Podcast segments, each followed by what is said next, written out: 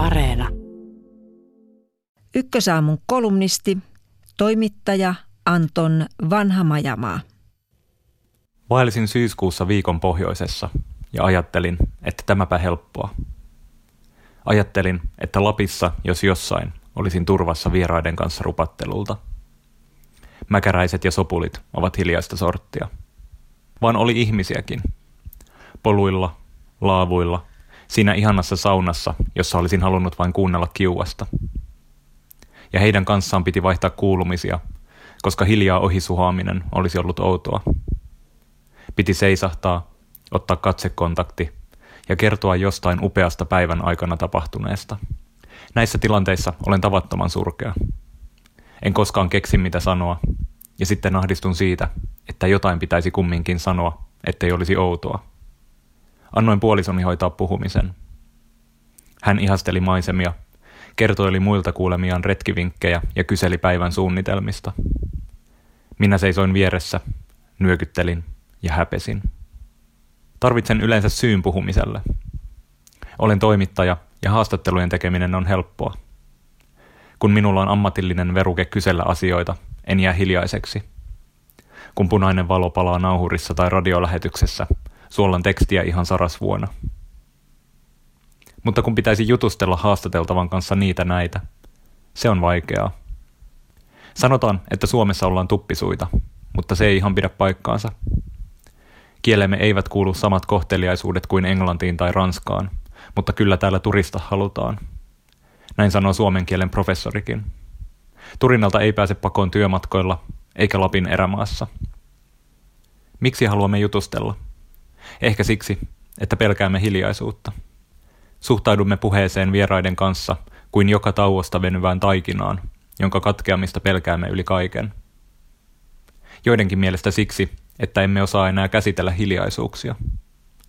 Maailma oli ennen vaitonaisempi, mutta viimeisimmät sukupolvet ovat kasvaneet radion, television ja internetin äärellä. Kun ympärillä tapahtuu jatkuvasti jotain, voi tuntua oudolta, kun ei tapahdukaan. Siksi tilkitsemme tyhjiä tiloja hälyllä ja virikkeillä. Vessassa pläräämme instaa, lenkillä kuuntelemme podcasteja ja tiskatessa katsomme Masterchefia. Internetissä taukoja ei oikeastaan ole. Keskustelut limittyvät ja lomittuvat, kestävät ikuisuuden ja eivät mitään. Emme kuule sitä, kuinka toinen ei heti tiedä mitä sanoa, tai kamppailee muotoilujen kanssa. Toisaalta pelkäämme keskusteluissa sitä, että me pysty tarjoamaan sitä, mitä meiltä odotetaan. Toisen puhuessa mietimme jo omaa puheenvuoroamme. Joskus, koska meillä on jo pakottava tarve päästä ääneen. Joskus, koska emme tiedä yhtään, mitä sanoa. Hiljaisuudet ovat pelottavia, koska niissä eksymme helposti miettimään itseämme. Pari vuotta sitten Yle kysyi tutkijoilta, miksi hissimatkat ventovieraiden kanssa ovat meistä niin stressaavia.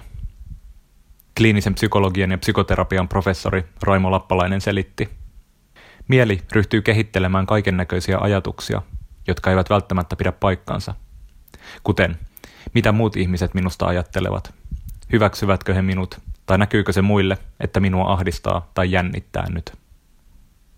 Ehkä kyse onkin itsevarmuudesta. Siitä, määrittelemmekö oman arvomme sen mukaan, mitä ajattelemme muiden ajattelevan. Löydän itseni yleensä minua älykkäämpien seurasta. Silloin ajattelen, että he pitävät minua tyhmänä, ja haluaisin ylikompensoida sanomalla jotain tosi älykästä.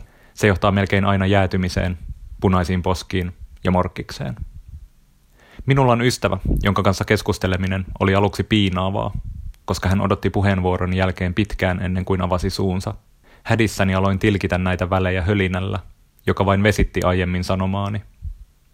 Ajan myötä tajusin, että juuri noiden taukojen vuoksi hän tarjosi aina parhaat neuvot ja ajatukset. Annamme koneille aikaa prosessoida. Miksi emme ihmisillekin?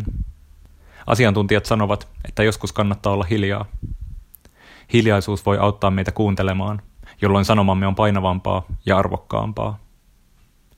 Parhaat keskustelut ovat joskus sellaisia, joissa puhkutaan toisen päälle, ja joskus sellaisia, joissa välit ovat virkkeitä pidemmät. Hiljaisuutta ei siis tarvitse pelätä. Ja ehkä sitä sietämällä keksit seuraavalla kerralla jotain, mitä oikeasti haluat sanoa. Ja jos et keksi, voit ainakin minun puolestani olla hiljaa.